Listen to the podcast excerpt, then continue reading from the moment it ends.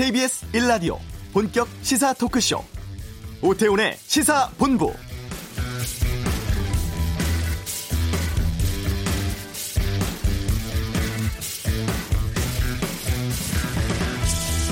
채널A 기자와 현직 검사장이 유착됐다는 의혹의 사법 처리를 판단하라면서 윤석열 총장이 소집 결정한 전문 수사 자문단과 관련해 논란이 커지고 있습니다. 대검과 수사팀 간의 정면 충돌도 있었고 어제 국회 법사위에서 긴급 현안 질의도 있었습니다. 추미애 장관 이 자리에서 어, 합리성을 잃었다면서 더 이상 지켜보기 어렵다면 결단하겠다고 했는데요. 오늘 오전에 또 다른 변수가 있었습니다. 법무 검찰개혁위원회가 소집을 중단하라고 긴급 권고를 했죠.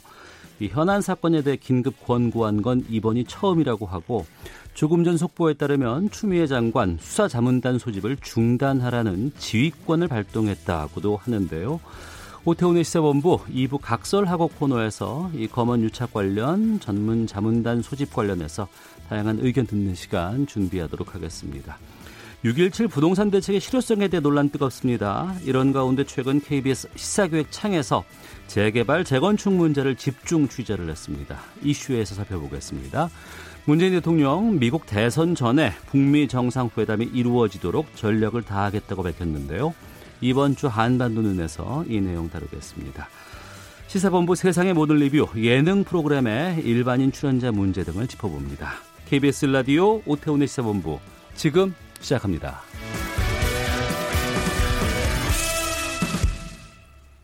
공급이 늘어나는데 가격이 오른다.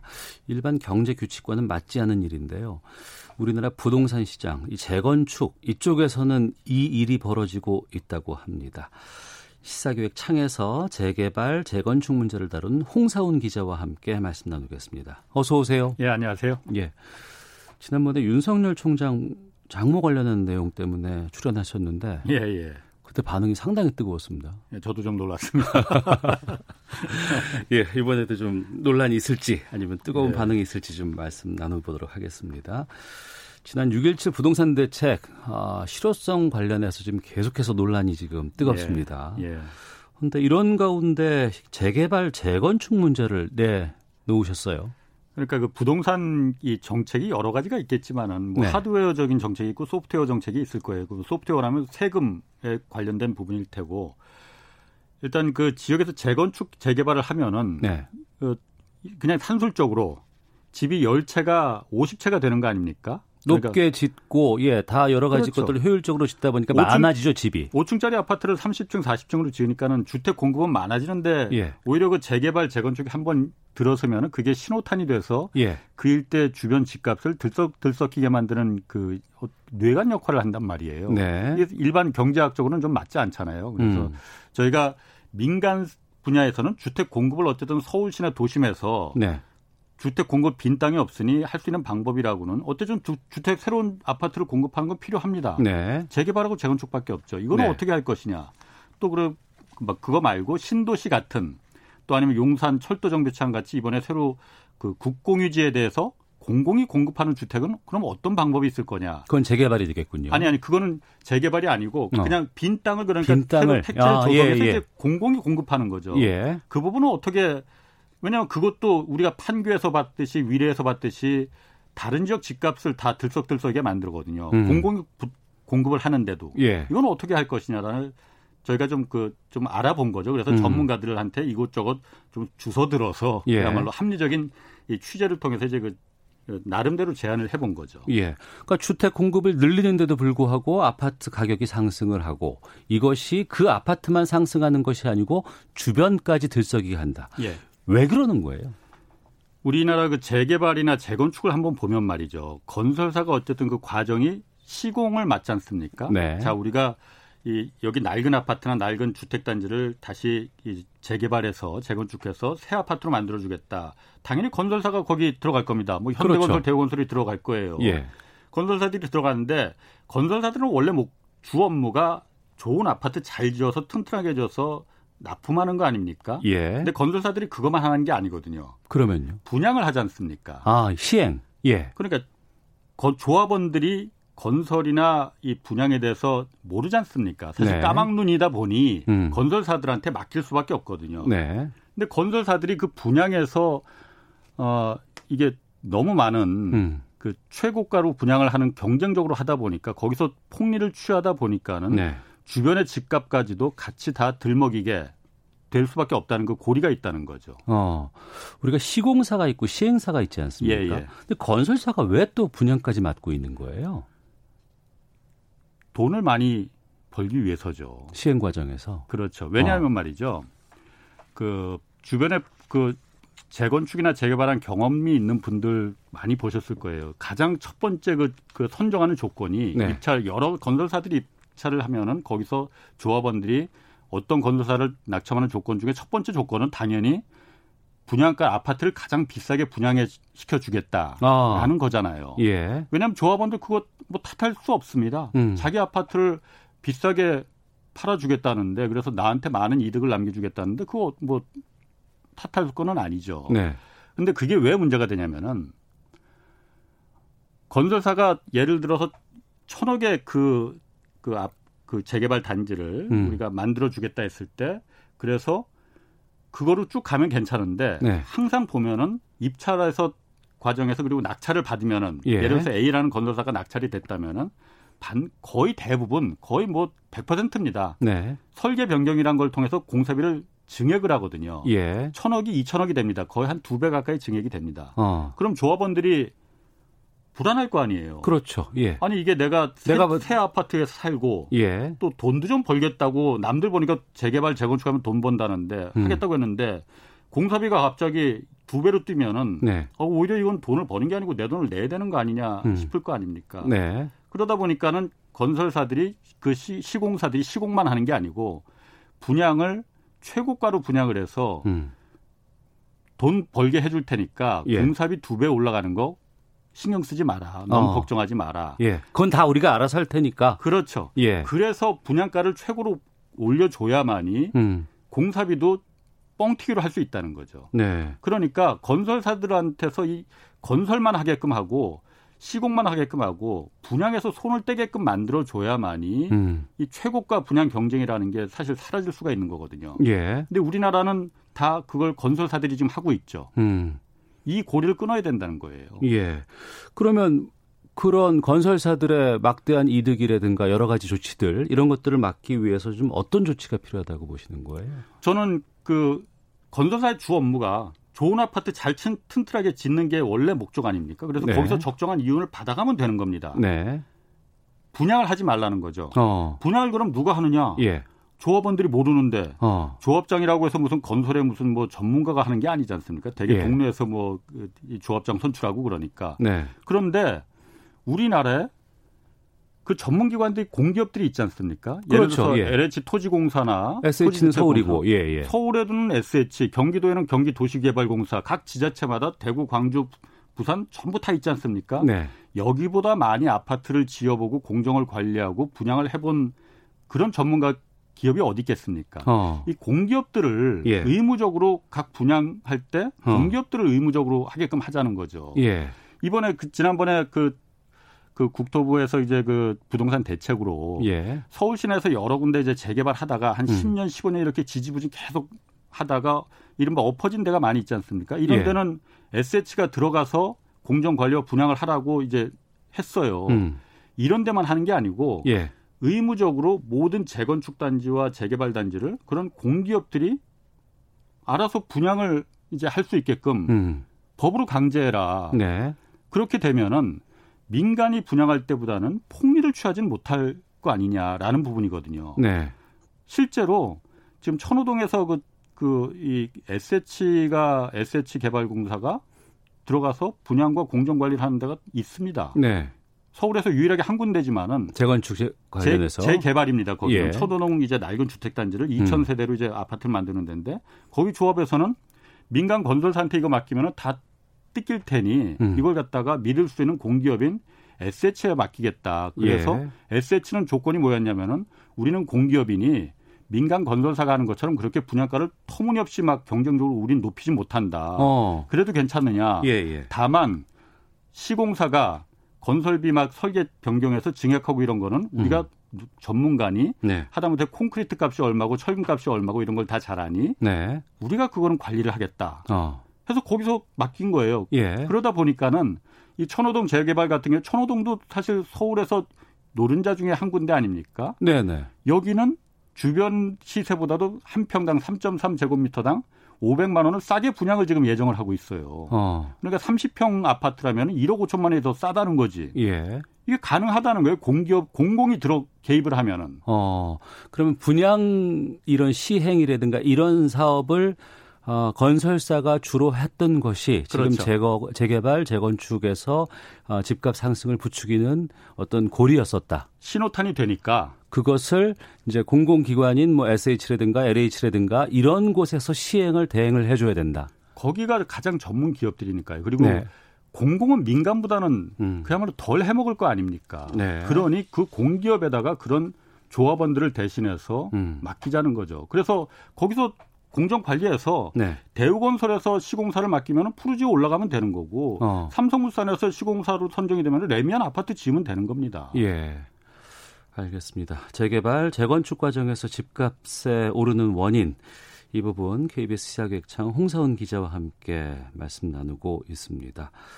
재건축 분양을 민간에서 하는 것보단 공공에서 맞는 방안을 지금 말씀을 해주셨는데 지금 청취자께서도 의견 계속 보내주고 계시는데 최종옥님 쪽집게 해설입니다. 공기업이 함께 참여하는 재개발 적극 찬성합니다. 오형무님 부동산 공급이 늘어도 가격이 오르는 이유 저금리 시대에 투자처를 찾아간 것이겠죠. 2주택 이상 보유 시 보유세 높여야 한다는 건 뭐니 뎁조 바나나님 여러분들께서 의견 보내주고 계시고 5761님은 홍사훈 기자님 파이팅이라고 응원 문자까지 보내주고 계시는데 지금 그 코레일이 소유한 용산 부지 있지 네. 않습니까? 네. 이 부분도 지금 공공이 하는 거죠? 여기는 공공 국가 공공 공기업의 땅이죠. 그러니까 코레일의 그 땅입니다. 네네. 원래는 철도 그 정비하는 땅으로 이제 쓰던 거였는데 어. 저도 사실 이번에 서울 시내 한복판에 그렇게 큰 허벌 땅이 있는 줄은 처음 알았어요. 이거 개발한다 그래서 지금 집값 올라간다고 지금 난리예요. 거기가 그러니까 원래는 개발을 아파트 8천 세대를 짓겠다고 국토부가 발표를 했거든요. 네. 8천 세대면 거의 과천 정도의 수준이거든요. 어. 과천이 만 세대니까. 예. 근데 물론 국토부에서는 이걸 집값을 잡으려면은 세금이나 이런 규제뿐만이 아니고 공급도 있어야 하니 서울 시내 공공주택을 지을 만한 땅이 없으니 네. 코레일 소유인 음. 그 부지에다가 8천 세대를 짓겠다. 예. 다만 말씀하신 대로 여기가 노른자 중에 노른자다 보니까는 오히려 투기를 부추길 투기의 음. 뇌관이 될 가능성이 있으니까 네. 절반인 4천 세대는 민간 건설사한테 팔아서 민간 건, 민간 분양을 하겠지만은 음. 나머지 4천 절반 세 4천 세대는 네. 공공 임대와 공공 주택으로 분양을 하겠다. 그러니 어, 어 투기판이 될 가능성은 낮지 않겠느냐라는 예. 건데. 그러니까 그 부분인 거예요. 과천만한 그 집이 갑자기 서울 시내 한 복판에 딱 들어서면 집이 갑자기 늘어나니까 수요가 확실히 이제 안정이 되지 않겠느냐 예. 이런 거죠. 집이라는 거는 일반 경제학 그 사전에 나온 것처럼 공급이 늘어난다고 해서 가격이 떨어지는 게 그러면 얼마나 좋겠습니까? 예, 그러지가 예. 않더라는 거죠. 어. 그러니까 정부에서도 공급을 더 그래도 확실하게 늘려서 어쨌든 새 아파트에 들어가서 살고 싶은 그 요구는 당연히 있으니까. 네. 헌 아파트에 사는 것보다 새 아파트에 살고 싶은 요구는 당연히 있는 거 아닙니까? 음. 그러니까 8천 세대를 짓겠다고 하는 건데 네. 사람들은 그 주변에 저희가 가보니까 공공 분양과 공공 임대하는 그 4천 세대는 관심이 없어요. 어. 나머지 일반 분양대는 나머지 그 4천 세대에 관심이 있는 거거든요. 예. 이게 바로 투기의 뇌관이 될 가능성이 있겠다. 어. 그럼 이거 어떻게 해야 되겠느냐? 예. 그렇다고 주택 공급을 안 할 수도 없는 거고 아까 말한 민간에서 재개발 재건축하는 거는 민간에서 하는 거니까 음. 국가에서 그렇게 뭐 아주 강력하게 강제할 수 없지만은 네. 이거는 국공유지니까 어. 국가가 공공의 이익에 부합하게끔 개발하면 되는 거 아닙니까? 예. 그래서 저희가 여러 전문가들 말을 들어보니 투기도 잡고 주택 공급도 늘릴 수 있는 방법은 음. 토지를 일단 민간에게 팔지 마라. 아, 토지를 팔지 말라고요? 예, 그러니까 어. 대개 보면은 삼, 신도시나 건설하면은 택지를 조성해서 LH가 네. 이제 그 주택공사가 조성을 해서 네, 민간 네. 건설사들한테 현대건설, 대우건설, 대림건설에 팔아서 목돈을 받고 민간들이 이제 분양을 하는 거 아닙니까? 예. 그렇게 하지 말고 어. 토지는 그냥 국가가 소유하고 네. 거기다 건물만 건설사들이 들어와서 짓게 해서 음. 건물만 분양을 해라. 네. 그러니까 등기를 떼 보면은 음. 그게 토지 임대부 방식이라고 하는데 예, 예. 등기를 때 보면 건물만 내 소유고 어. 홍길동 소유고 토지는 국가 소유, 뭐 LH 소유가 됐든 뭐 서울시 소유가 됐든 음. 되는 거죠. 예. 그럼 이게 무슨 효과가 있느냐? 예. 투기라는 거는 시세 차익이라는 건 건물이 아니고 땅에서 나오는 거거든요. 네네. 건물이야 시간이 갈수록 자동차처럼 가치가 떨어지니까 원론적으로 말하면 시간이 갈수록 아파트 값이 떨어져야 되는 거지. 음. 근데 토지는 거기서 깔고 있는 토지는 나중에 재건축이나 재개발을 위해서 토지값은 계속 시세 차익으로 남아 있는 거잖아요. 그러니까 토지 지분이 높은 게 훨씬 부- 그 금액도 높잖아요. 그렇죠. 예, 근데 예. 토지 자체를 아예 팔지 말고. 않은 거니까 어. 시세 차익이라는 것 자체가 근본적으로 생길 수가 없는 거죠 여기서는. 예, 예. 실제로 그냥 들어가서 토지에 대한 임대료만 내고 살고 싶- 살려는 사람들만 어. 살수 살라는 거죠 그 예, 아파트에서. 예. 이전에도 이런 방식의 이런 그 분양이 있지 않았습니까? 그게 역설적으로 그 뭐 역설적이라기보다는 이명박 정부 시절에 네. 그 이 토지 임대부 방식을 갖다가 한번 도입을 했어요. 그래서 강남구 자곡동에 예. 반값 아파트 그때 뭐 보금자리 주택이라고 해서 많이 예, 보급받지 예, 예. 않습니까? 예. 거기서 시범적으로 한번 처음에 강남 브리질이라는 단지를 토지 임대 방식으로 분양을 했어요. 예, 예. 거의 한 천 세대 분양했습니다. 음. 그랬더니 아파트 값이 계속 다 떨어졌거든요. 왜냐? 정부가 이런 아파트를 앞으로 공공이 민간이 하는 거는 우리가 공산주의가 아니니까 강제할 수 없지만은 네. 공공이 분양하는 공공주택은 앞으로 다 이런 방식으로 토지 팔지 않겠다. 건물만 개인들이 가져라. 네. 라고 분양을 한 거거든요. 네, 30만 채를 하겠다. 예. 그래 버리니까 음마 아파트 값이 그야말로 그때 절반 가격으로 떨어지고 어. 재개발 단지했던 그 미분양들이 속출을 했어요. 음. 아파트 값이 그때 물론 이것 때문이라고 말할 수는 뭐 단적으로 말할 수는 없겠지만은 예. 폭락을 했습니다. 음. 바로 그게 시장에 던져주는 효, 시그널이거든요. 예. 정부가 분명히 이런 식으로 싼 아파트로 계속 공급을 하겠다. 대신 여기서는 시세 차익, 아파트로 돈 벌 생각은 하지 마라. 음. 라는 신호를 던져줘야만이 된다는 거죠. 네. 우리 사회에서 이제 뭐 이번 6.17 부동산 대책과 관련해서도 여러 가지 뭐 이게 뭐 더 오히려 집값을 부추긴다더라 어쨌다더라 아직은 뭐 이게 시작이 되려면 좀 시간이 필요하다 뭐 여러 가지 얘기들 나오곤 있습니다만 홍 기자께서 최근 정부가 내는 부동산 대책들은 좀 어떻게 보고 계세요? 부동산 정책이라는 게 역대 정부를 통해서 수도 없이 많이 나왔지 않습니까? 네. 그런데 이미 시장에 생게 내, 제가 물론 부동산 전문가는 아니에요. 예. 그렇지만 다 내성이 생겨 있지 않습니까? 음. 부동산 정책을 좋은 정책을 내는 것도 중요하지만 그걸 내기 위해서는 사실은 저는 정부의 용기가 필요하다고 생각하거든요. 예. 그 반발을 뚫고 나갈 수 있는 10% 이익을 힘 있는 10%를 위한 정책이 아니고 그 반발을 물리칠 수 있는 음. 나머지 90%의 사람들을 국민들을 위한 그 용기가 있느냐 없느냐. 네. 전 이게 중요하다고 봐요. 어. 근데 다만 사실 이번에도 제가 좀 정부의 뭐 실망이라고 할까요? 그걸 음. 본 거는 어쨌든 청와대에서 참모들 이주택자 다 집 한 채만 가집시다 했잖아요. 네, 네. 모범을 보이자. 예. 안 하지 않습니까? 음. 이거는 시장에 아 지금 정부의 사람들은 음. 부동산 시장을 잡을 생각이 없구만. 네. 하마터면 내가 그 말 믿고 팔았으면 큰일 날 뻔했네. 음. 이런 생각 안 들겠습니까? 네. 저만 해도 만약 돈 있었으면 집 더 살 것 같아요. 어. 그런 생각이 없게끔 하려면은 예. 정부가 용기 있게 좋은 정책을 만들고 밀고 나가야 된다고 저는 생각하거든요. 그게 음. 부족한 것 같습니다. 네. 앞서 이 부동산 관련해서 뭐 하드웨어도 있고 소프트웨어도 있다고 하셨어요. 특히 최근에는 이제 이 세제, 특히 네. 이제 보유세 얘기들이 참 많이 나오고 있습니다. 또 양도세를 높여야 된다는 얘기들도 있고 이 부분은 또 어떻게 보십니까? 그러니까 그 아까 제가 말한 토지 임대부나 뭐 재개발 재건축을 공공이 이제 참여하자는 거는 이제 하드웨어적인. 구치는 방법이고 어. 보유세는 미국만큼은 올려야 되지 않겠습니까? 예. 집을 최소한 두 채, 뭐 한 채 있는 사람도 당연히 그 강남에 산다는 거는 그 집값이 비싼 거는 그 사회 인프라가 우리가 그 인프라를 조성해줬기 때문에 음. 그 편익에 지불하는 비용이라고 생각을 해야 되는 거 아니에요? 네. 이게 징벌적인 세금이 아니지 않습니까? 어. 그러니까 최소한 두 채 이상에 대해서는 보유세를 지금보다 정말 현실에 맞게끔 사람들이 그 동의할 수 있게끔 해줘야죠. 네. 그런 다음에 다른 정책들이 나와줘야만이 음. 이게 뭐 먹혀 들어가는 거지. 예. 새 집을 한 채 더 갖고 있는 게 부담이 되지 않는 수준에서는 다른 정책들이 백약이 무효죠 정말 그야말로. 알겠습니다. 5754님, 토지 안 파는 거 참 좋은 방법입니다. KT주님, 그렇습니다. 정부의 과다한 과감한 결단력 필요합니다. 홍 기자님 파이팅 이렇게 문자도 보내주셨습니다. 오늘 말씀 여기까지 듣도록 하겠습니다. KBS 시사교획청의 홍사훈 기자와 함께했습니다. 고맙습니다. 예, 고맙습니다. 자, 이 시각 교통 상황 듣고 헤드라인 뉴스 확인하고 오겠습니다. 교통정보센터 김민희 리포터입니다. 네, 점심시간에 접어들면서 교통량은 줄었지만 사고 구간 중심으로 정체는 심합니다. 남해고속도로 부산 쪽으로 하동터널 부근에서 있었던 트레일러 관련 사고는 지금도 처리 작업을 하고 있는데요. 다행인 건 갓길, 갓길을 이용해서 차량 소통은 가능해졌습니다. 하지만 여전히 진월 부근부터 3km 구간에서 정체 심합니다. 경부고속도로 서울 쪽으로 칠곡 휴게소 부근에서도 사고가 났는데요. 이 구간 9분 길인 만큼 더욱 주의해서 지나셔야겠습니다.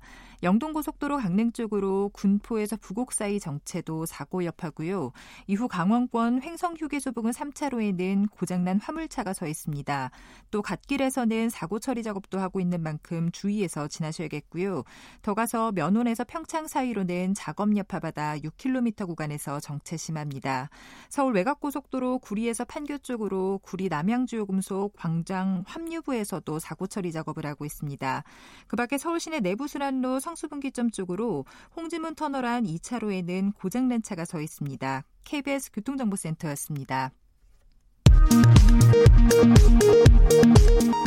헤드라인 뉴스입니다.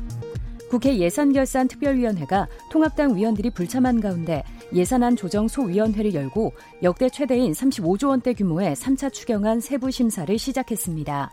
등록금 반환과 관련해 증액된 대학 간접 지원 예산이 주요 쟁점이 될 것으로 보입니다. 통합당 주호영 원내대표는 원내 복귀 시점에 대해 다음 주 초쯤이 될 것이라며 소속 의원들의 상임위 배정 작업도 마무리 단계라고 밝혔습니다. 홍남기 부총리가 코로나19로 단행한 중소기업 소상공인 금융 지원과 은행 증권사에 대한 규제 완화 조치를 연장하는 방안을 검토하겠다고 말했습니다. 서울시가 오는 토요일 서울 여의도에서 집회를 예고한 민주노총에 집회금지 행정명령을 내렸습니다. 민주당이 다음 주부터 시작되는 7월 임시국회에서 대북 전단 살포 금지법 처리를 추진하기로 했습니다. 지금까지 라디오 정보센터 조진주였습니다.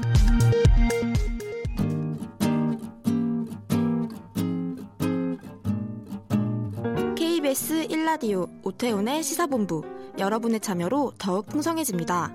방송에 참여하고 싶으신 분은 문자 9730번으로 의견 보내주세요. 짧은 문자는 50원, 긴 문자는 100원의 정보 이용료가 붙습니다. 애플리케이션 콩과 마이케이는 무료고요.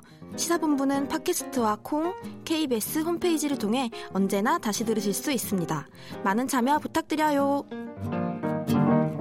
네, 한 주간의 한반도 정세를 분석하는 시간입니다. 이번 주 한반도는 김형석 전 통일부 차관 연결하겠습니다. 안녕하십니까? 네, 안녕하십니까? 예, 지난 화요일에 우리나라와 네. 유럽연합 간의 정상회담이 화상으로 있었습니다. 네. 이 자리에서 문재인 대통령이 이렇게 얘기를 했어요. 미국 대선 전에 네. 북미 간이 다시 마주 앉아서 대화를 나눌 수 있도록 하는데 한국은 전력을 다할 계획이다. 네. 그러면 어, 대선 전이면은 11월이고 1월이죠. 예. 네 네. 이전에 3차 북미 정상회담 개최를 추진한다는 의미인 것 같은데 네 이게 어떤 뜻을 담고 있어요? 아, 우선은 이제 2018년에 18년에 남북 정상회담도 하고 북미 정상회담도 하면서 네. 한반도에 있어서의 그 변화가 많이 예상됐던 거 아니겠습니까? 그러니까 네. 그때의 그런 이제 흐름으로 돌아가자라는 게 이제 우선이고요. 네. 그다음 이제 두 번째는 지금 현재 김정은 위원장이 뭐 대남 군사 행동 계획을 어, 보류했다라고 하지만 이러한 상황에서 앞으로 뭐 미국 대선이라든지 그 이후 상황 계속 갈수 없지 않습니까? 네. 그러니까 무언가 상황의 변화를 가져와야 되는데 그 상황의 변화를 가져올 수 있는 게 북미 정상 회담이거든요. 네. 그래서 예를 들어서 만약에 북미 정상회담이 성사돼서 음. 지금 현재의 그 미국과 북한 간의 그런 그 이견이 해소되면 그래서 이제 2018년의 상황으로 다시 돌아가면 좋은 거고 네. 그게 되지 않더라도 일단 양 이제 북미 간의 정상회담을 한다라는 분위기가 형성되면 이제 양쪽이 다 상황을 악화시킬 수 있는 이제 그런 조치를 안 할 거란 말이죠. 아, 그러면 예, 예. 일종의 상황이 안정적으로 관리가 되는 거고. 어. 그리고 이제 또 하나는 이제 경우에 따라서 정상회담이 되지 않고 실무적인 차원에서 협의가 되더라도 이제 그러면 서로의 그런 그 이해도를 높일 수가 있고 그리고 이제 미국 대선 이후에 이제 본격적인 북미 간의 회담이 이루어질 것으로 예상되는데 이제 그때 그 2단계로 어떻게 보면 자연스럽게 넘어갈 수 있는 음. 그런 환경도 되는 거죠. 네. 네. 네 그런 의미를 담고 있다고 보겠습니다. 단순히 제안일까요? 아니면 실제로 추진하기 위한 힘을 좀 실었다고 보시는 건가요?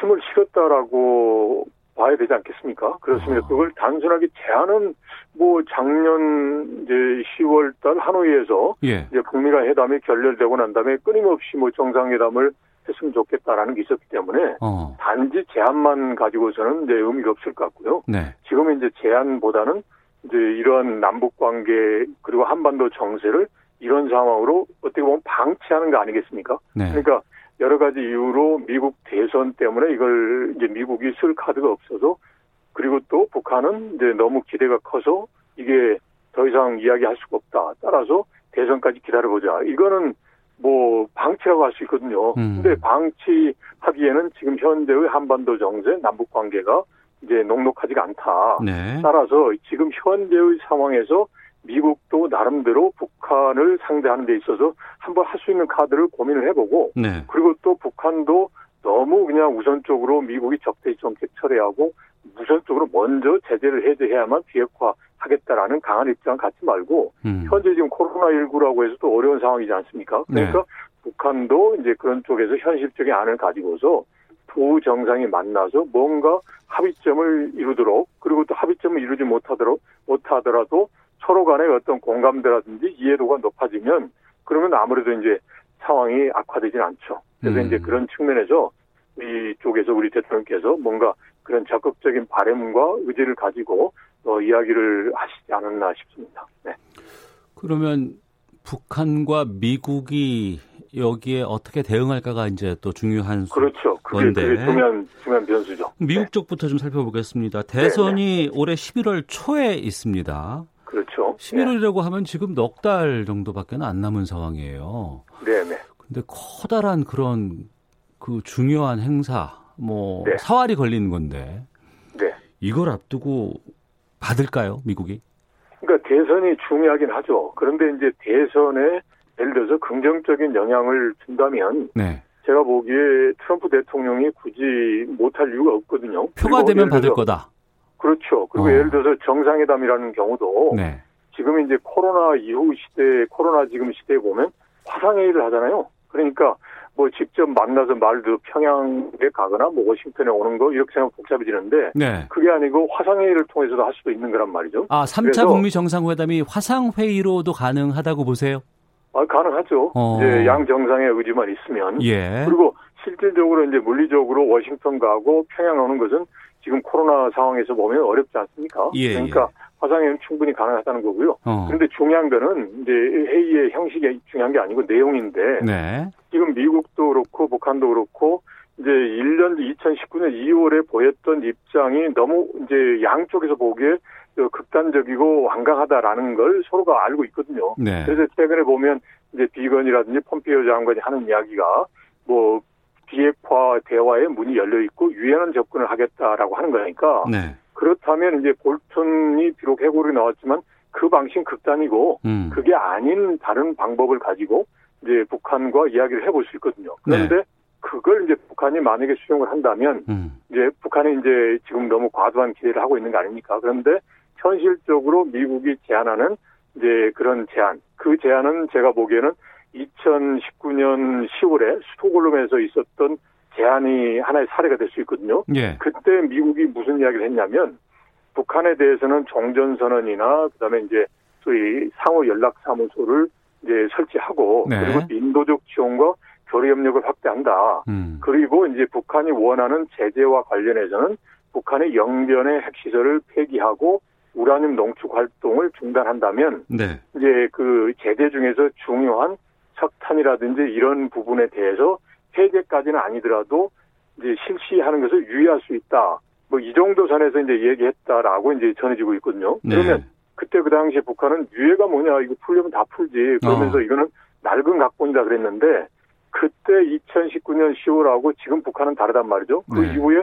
코로나19 상황이 벌어졌잖아요. 음. 그리고 경제적으로 어렵습니다. 네. 그러면 그런 상황에서 북한이 그 기대치를 조금 낮춰서 그 정도 선에서 미국과 한번 해보고자 그런다면 미국 입장에서는 이제 북미 간의 정상회담을 통해서 그 정도 선에서 타결을 지어준다. 그러면 이제 북한의 핵 활동도 관리하고 그리고 그리고 또 외교적인 지적도 성과로 될 수 있기 때문에 충분히 가능성이 있겠다. 근데 중요한 것은 이제 지금 말씀드린 대로 미국의 그런 이제 현실적인 이제 의지하고 그리고, 네. 그리고 북한이 과도한 그런 기대, 욕심을 내지 않고 현실적으로 접근해 오는 것 이게 이제 중요한 변수겠죠. 음. 6월 한 달 동안 북한이 여러 가지 도발들을 계속 해왔습니다. 네. 근데 이게 이제 미국을 향한 일정 정도의 메시지였다, 뭐 이런 분석들도 그동안 나왔었는데, 그럼 네, 네. 북한이 북미 정상회담 제안 받아들인다고 지금 보세요? 지금까지는 반응이 없지 않습니까? 이렇게 나왔는데 네. 이제 그리고 또 우리 측에서 제안을 했기 때문에 이제 북한이 반응을 하지 않아요. 왜냐하면 자기들 논리상 음. 남쪽이 끼지 마라 그랬는데 남쪽에 의해서 제안된 걸 가지고 자신 자신들이 입장을 밝히기가 어렵지 않습니까? 그렇겠네요. 그러니까 예, 예. 그러니까 이제 미국에서 뭔가 공식적인 뭔가 있으면 이제 이야기하겠죠. 그리고 이제 북한의 입장에서도 미국이 과연 어떤 카드를 가지고 있을까 네. 이제 보여줄까라는 기대도 있거든요. 그래서 어. 이제 미국으로부터 이제 어떠한 신호가 오는 걸 한번 들어보고 난 다음에 이제 그 다음에 이야기를 하지 않을까 싶습니다. 예. 최근에 북한이 그 한미 워킹 그룹에 대한 불만을 직접적으로 얘기를 했습니다. 그랬죠. 예. 왜 이렇게 한미 워킹 그룹에 대해서 북한은 부정적이에요? 그거죠. 그러니까 이제 어 미국이 제재를 하는 거는 이제 북한으로서는 이제 어쩔 수 없다고 받아들이는 거예요. 네. 그런데 이제 기대가 이제 남한이 대한민국이 어저 소위 그 남북 정상 간 합의라든지 이런 정신에 충실하게 미국이 반대를 하더라도 좀 뭔가 독자적인 행위를 했으면 좋겠다. 네. 라는 건데 그 한미 워킹 그룹이라고 하는 그러한 이제 굴레 속에서 벗어나지 못하니까 음. 그거 자체가 몹시 불만스럽고 미운 거죠. 네. 이제 그러니까 그걸 자꾸 이야기하고 자꾸 우리 쪽에 대해서는 너무 미국에 얽매이지 말고 뭔가 한번 적극적으로 좀 해봐라. 음. 그런 요구를 하는 거죠. 예. 네. 또 하나의 지금 이슈가 있습니다. 한미 연합훈련 우리가 앞두고 네. 있잖아요. 8월에. 네, 네. 이거는 북한과 좀 약간의 또 삐걱거릴 수 있는 변수가 되지 않을까 싶기도 하고 어떻게 봐야 될까요? 변, 변수가 되죠. 그런데 이게 한미합동 군사훈련 자체가 지금 2018년에 어, 싱가포르에서 하면서 트럼프 대통령이 군사훈련 이거는 워게임이다.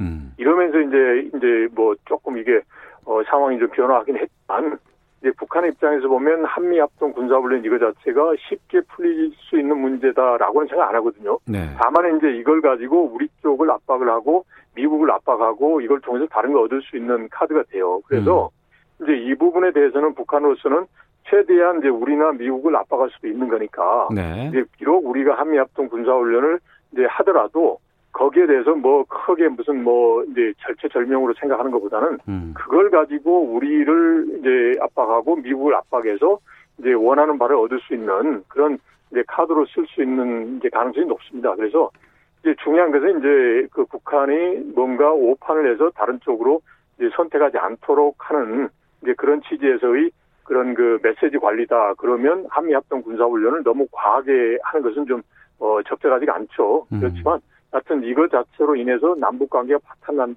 날 거다라고 이제 지레 짐작할 필요는 없겠다. 네. 다만 이게 뭐 이제 북한의 태도 변화를 가져오는데 뭐 긍정적으로 작용한다 그건 아닙니다. 네. 음, 알겠습니다. 걱정은 이미 하노이 네. 때 한번 결렬이 됐기 때문에 네. 만약에 그야말로 북미 정상이 세 번째 만난다고 한다 그러면 여기서 는 네. 정말 좀 진전된 안이 좀 나와야 되지 않을까 싶은데 그렇죠. 그렇죠. 알겠습니다. 좀 상황 지켜보고 또 여쭤보도록 하겠습니다. 네. 오늘 말씀 네. 고맙습니다. 네, 고맙습니다. 네, 이번 주 한반도는 코너 김형석 전 통일부 차관과 함께 했습니다. 1부는 여기서 마치겠고요. 잠시 후 2부 각설하고 있습니다. 지금 검찰 검언 유착 의혹 전문 수사 자문단 이게 상당히 좀 뜨겁습니다. 여기에 대한 정치권의 입장 들어보는 시간 갖겠고요. 세상의 모든 리뷰 KBS ETV 개는 훌륭하다의 동물학대 논란에 대해서 이야기도 좀 들어보겠습니다. 2부에서 뵙겠습니다.